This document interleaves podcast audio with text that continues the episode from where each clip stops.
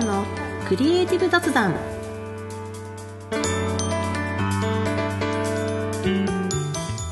皆さんはじめまして古谷です。おなじみの方は毎度ご視聴ありがとうございます。このチャンネルではフリーランスのグラフィックデザイナー古谷がデザインをもう一歩好きになる。をテーマに日々のお仕事で感じたことや大切にしていることなど雑談形式でお話ししていくラジオ風コンテンツです。忙しい毎日のちょっとしたエッセンスになれたら嬉しいです。この配信は2022年4月24日配信会です。皆様いかがお過ごしでしょうか？今回は配信タイトルにある通りゲスト会なのでもう早く本編聞いてほしいのでオープニングトークはちょっと割愛しましてエンディングトークで私の個人おしゃべりはさせていただこうと思っております。今回も本編めちゃくちゃ盛り上がってますのでお楽しみに。では、まずはいつものお知らせとなりますが、このチャンネルでは皆さんのメッセージを募集しています。あなたのデザインに関するつぶやきぼやき、古谷への知った激励、その他お話ししてみたいこと、まあ、今回と、ま、前回もですね、ゲストいらっしゃってますので、ゲスト会への感想もいただけたら嬉しいです。メッセージは、ポッドキャストの概要欄にあります Google フォームからお送りください。また、インスタグラムや Twitter など SNS 経由でも随時受け付けています。では今回も古谷のクリエイティブ雑談スタートです。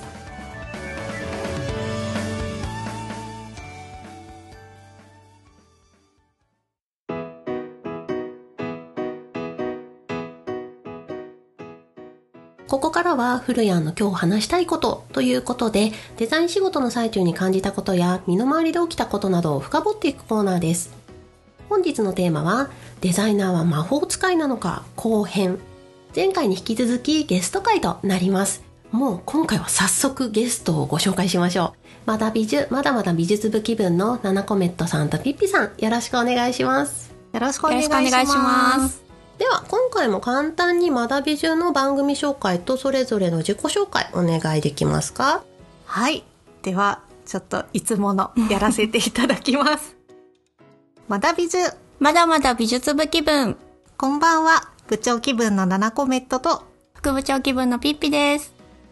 まだ美術、まだまだ美術部気分は、元同級生のグラフィックデザイナー二人が、放課後の美術部のように個人的な好きをひたすら語り合う気ままな時間をシェアする番組です。各週金曜日の夜に配信しています。ということで、えー、自己紹介いってみましょう。いにしえのアニメオタク、サントのミスより犬が好き、フリーランスのグラフィックデザイナーナナコメットです。副地的なアニメ声優オタク、猫との暮らしを妄想中、フリーランスのグラフィックデザイナーピッピです。よろしくお願いします。はい。ということで、あの、私はまた美術ファンなので、もうほんとただただ耳が癒されて、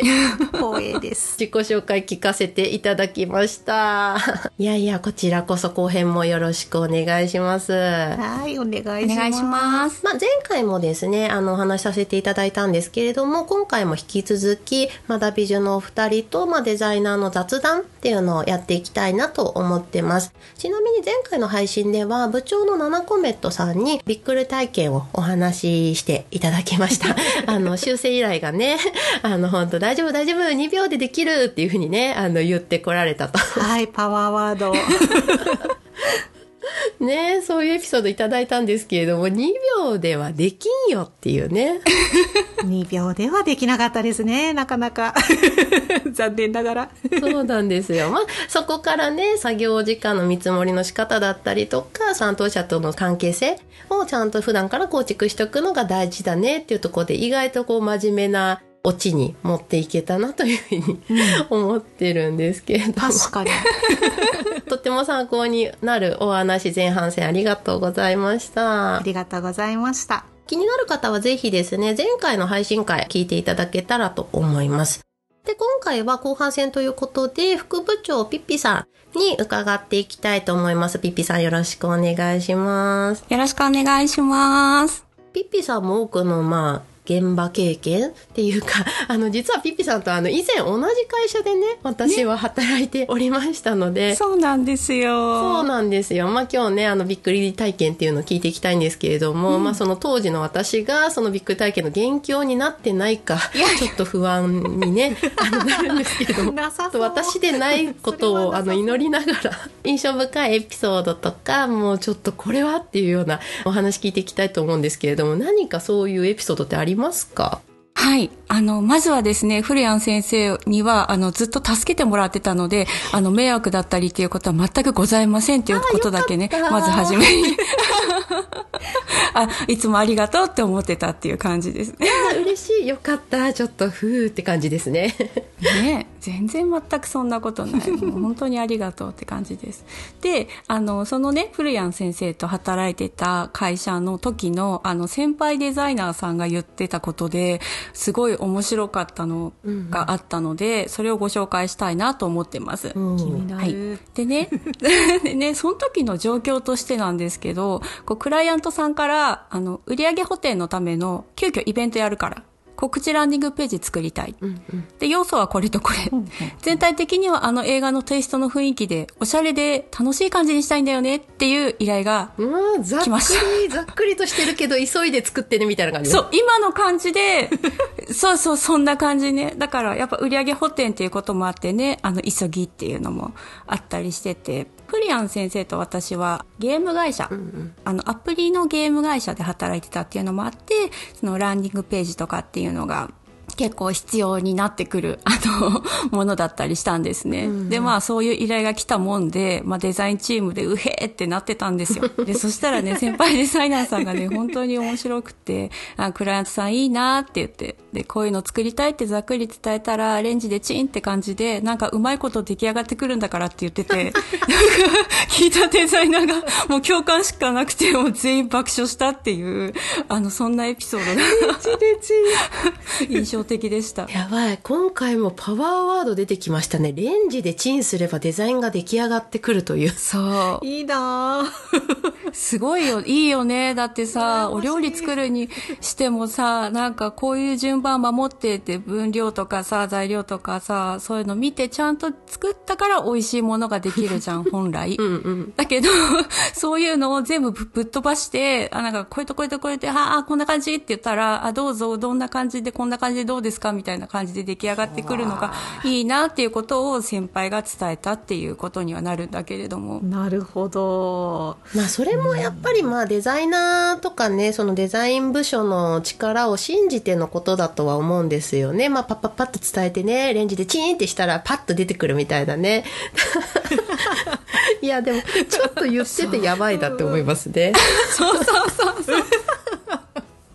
そうでしょう。でね、そう。なのでね、その面白いね、あの、何、エピソードを伝えたいっていうのもまあ一つあるんだけど、このエピソードでね、伝えたいこととしては、そのクライアントさんがね、やりたいことは決まってても、それを形にしようとした時に、すごい漠然としたイメージがあるだけで、何を一番アピールしたいかとか、入れたい要素、例えばキャッチコピーとかテキストとかビジュアルとか注意事項とか、もう整理されてないことっていうのがすごく多くないですか？多いです。投げかけをしてみる。共感しかないです。でしょ？だからね、もうそ、そういう時にね、どうしても、こう長年デザイナーを続けてって思うのが、やっぱりレンジでチンの部分は デザイナーにとって大事なスキルだなっていうのを感じていて、で、そのレンジでチンって何かっていうと、やっぱりこう、整理する力だったりとか、そのクライアントさんとか、その先のお客様に魅力が伝わりやすいように、なんか情報を整理するだったりとか、作りたい人が何を本当は欲してるのかっていうのを多分見極めることが大事な仕事でもあるんだなっていうのはすごく感じるんですよ。うんうんうんうん。確かに確かに。ねえ。なんか、で、例えばさ、その仮にクライアントさんがこうしたいっていう超明確な作りたいものがあったとして、わかりましたって言って、それをそのまま仕上げたとしても、なんか違うんだよねって言われてしまったりすることとかもあったりして。なんか違うんだよねは本当にちょっとドキドキするワードですよね。ドキドキします、一番。そうなんだよ。でもさ、こっち側としてはさ、いや、あの、あなたのやりたいように落とし込んだんですけど、みたいなところがあるじゃん。うんうんだからさ、なんか腑に落ちなくって、でもなんか結果的に双方満足できるものに仕上がらないし、なんかモヤモヤっとした感じで、で、例えば次のお仕事につながらなかったりとかってなっちゃうと、なんかそれってもったいないなっていうのはすごく思うんですよね。うん確かにだからやっぱり何を、あの、欲してるのかみたいなものとか、あとは提案力だよね。なんかこう、もっとこういう風にした方が魅力が伝わりやすいかもしれませんみたいなことを自分たちのなんていうかなイメージっていうかストックをしておくと話が進みやすくなったりとかっていうのはすごく、うん、長年デザイナーを続けてて思ってることですね。うんうんうん。確かになんか相手の言ってることとか求めてることは何だろうっていうその直接ねそれって何ですか？ズドンって聞くんじゃなくってちょっと遠遠回しに遠回しに右往左往しながら実はデザイナーって探り入れてるんですよね。そうそうそう。あ確かにうん。確かに。やるやる、ねこういう感じですか？みたいなね。そうですね。うん。ただ、あの、多分、初心者の方とか、こういうデザイン仕事始められたばっかりの人って、多分その、なんだろう、その聞き方がなかなか難しくって、もう言われたまんま赤にしてくださいって言われたら赤にして、なんか変だなと思いつつ、でも相手が赤って言ったしな、うーん、みたいな、多分そういうのとかがね、そうだよね。ある気がするんですよね。わかるだからその赤にしたっていう、そのクライアントさんの指定の意図が何であるかっていうところまで考えられるといいですよね。例えばその目立たせたいから赤にしたいって言ったって思ったら、目立たせたいっていうことが多分意図。なので、その目立たせたいってなった時に、じゃあもうちょっと柔らかくオレンジにしてもいいんじゃないかな。もしくは黄色でも、みたいな感じで、こう、いろいろアイディアが湧くと、すごく喜ばれるかなっていうのは思いますね。うん、確かになんか良くも悪くもデザインっていうそのなんだろう分野って誰でも口を出せるんですよね。ねえ、そうですね。ね、例えばあのウェブ系のデザイナーだったらコーダーさんで要はシステムエンジニアの方だったりとか私とかピッピさんはもともとまあゲーム系の会社いたんですけどゲーム系の会社でそのゲームを構築しているエンジニアの方とかにはそんなにみんなねクライアントも強くは言わないんですけどどんそんなだってシステムの用語とか全然わからないし何をどうやったら何ができるのかもわかんない。けどデザインってなんかもっとピンクみたいなもっとなんか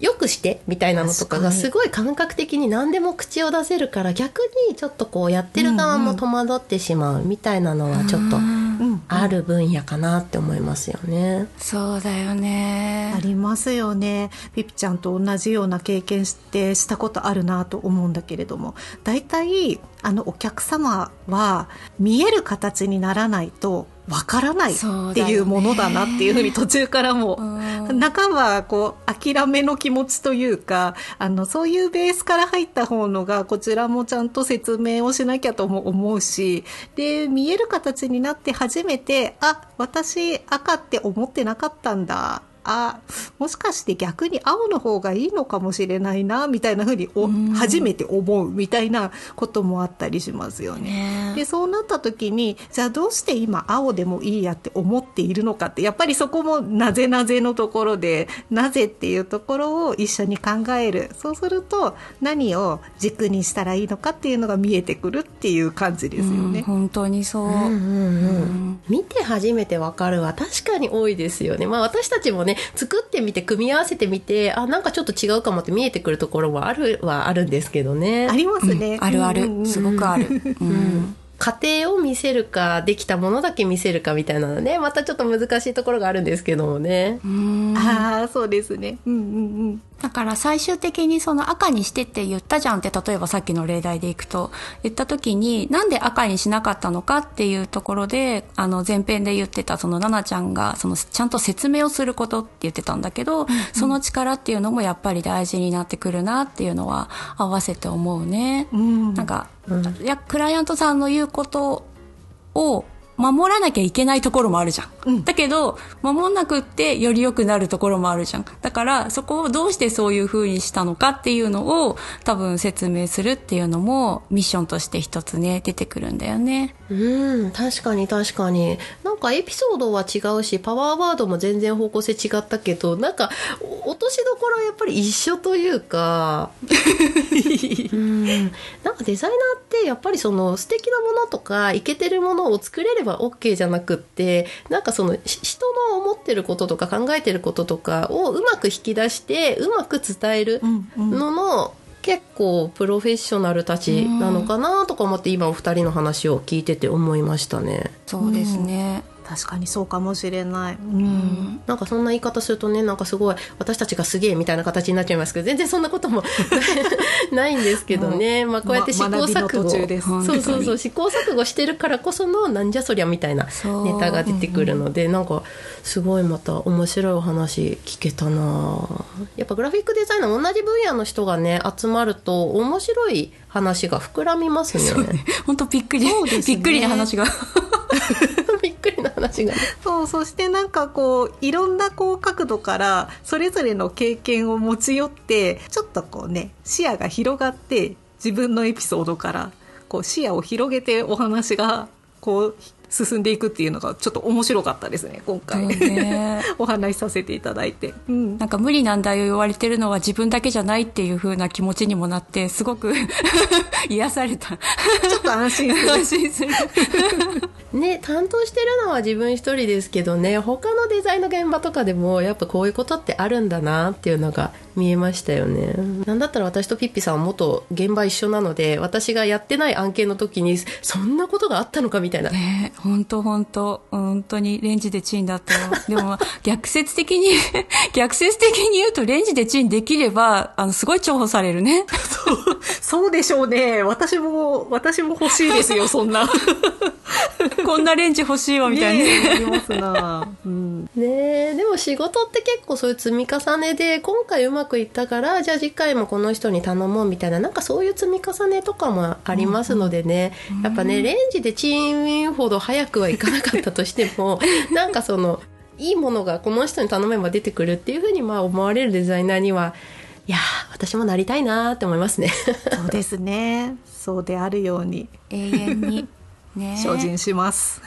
というわけでじゃあちょっとそろそろ締めに入ろうかなと思います。今回の古谷の今日話したいことデザイナーは魔法使いなのか後編ということでお送りしました。最後にあの何かお知らせなどありますか？はい。ではちょっと僭越ながらせっかくなので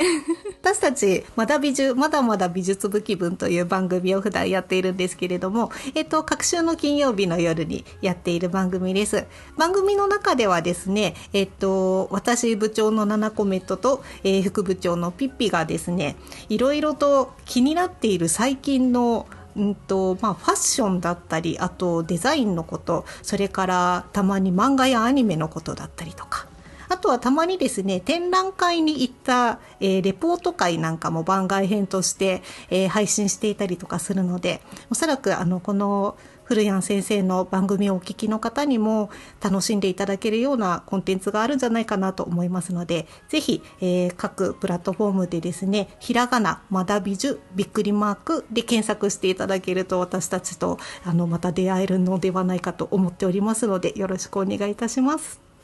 はい、ありがとうございます。まだ美人も皆さん聞いていただけたらと思います。本当に二人の掛け合いがほんわか、ほんわかしていて、もうすごい癒しの時間。で、たまに、あの、すごいこうね、あのオタクっぽい回もあったりとか、すごいデザイナーセンス溢れる回があったりとか、すごいもう内容が私の中にはドンピシャで、いつも楽しく聞いていただ、あの、聞かせていただいてるので、皆さんもよろしければまだ美術、ぜひぜひ遊びに行ってください。あ、フリアンさんも来てくださいね、まだ美女ね。本当ですか？そうなんです。私たち、フリアン先生のこの番組を聞いて、何気に勉強しております。私も。はい。今一度。してるしてる。リアルに。はい。やだ、本当ですか？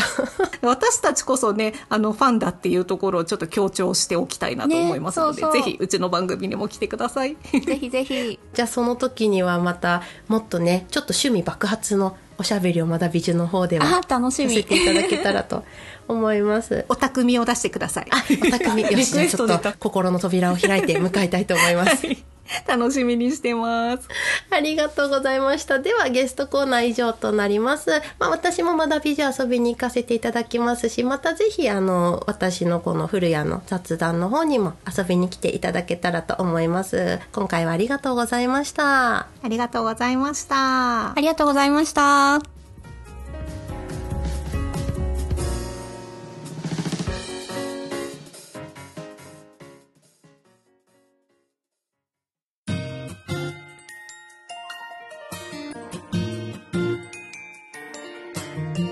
のクリエイティブ雑談。エンディングの時間となりました。アダビジュのお二人と話してみて、まあ、個人的な感想をもう少し語りたいんですけれども、今回の前編後編を聞いてみて、私の授業を受けたことがある方であれば、おっというふうに思ったところがあったと思うんですよ。ナナさんとピッピさんがお話しされたデザイナー論っていうんですかね。言葉の表現が私が普段生徒さんに使っている、まあその表現と結構似てるところが出てきてたんですよ。まあこれは実際にお話ししている最中にも私は内心めちゃくちゃ嬉しくてですね。まあそれと同時にすごく説得力が増したなと感じていました。いつもは私一人で喋っていますので、まあ、私自身の経験とか学びからお届けをするような形になっているのであんまり独りよがりにならないような工夫、うん、っていうのをしていかなければならないなと、まあ、常々思って配信は行っているんですが、まあ、今回はゲストということで私以外のデザイナー、まあ、しかも2人ともですね私以上に経歴も技術ももう太鼓判のデザイナーさんたちなのでそのお二人からも同じようなニュアンスのその表現が出てきたっていうのはこのポッドキャストを聞いてくださっている皆さんにも納得感のある回にできたんじゃないかなと思います。また今後もまあ様々なゲストをお呼びして私自身の学びにもしていきたいですし聞いてくださってる皆さんにもいいエッセンスになれたらまあ私も嬉しいなと思ってます。では最後に少しお知らせです。私フルヤンは主にインスタグラムでデザイン初めての方に向けた技術や知識の発信を行っています。インスタグラムの検索ウィンドウからひらがなでフルヤン、漢字で先生と検索していただけたら出てきます。デザインアイディアのストック方法や最新エンタメ情報などもアップしていますので、がっつりデザイナーを目指しているという方じゃなくても楽しんでいただけるかなと思います。もし聞いてくださっている方の中でデザイナーのお仕事興味あるな、ちょっと話してみたいなという方にはオンラインで個人レッスンも行っておりますので、こちらも詳細はインスタグラムに書いてあります。この配信の概要欄にも記載しておきますので、ぜひご覧ください。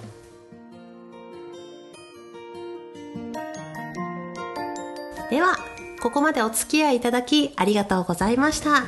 忙しい日々のちょっとしたエッセンスになれたら嬉しいです。また次回、うるやんでした。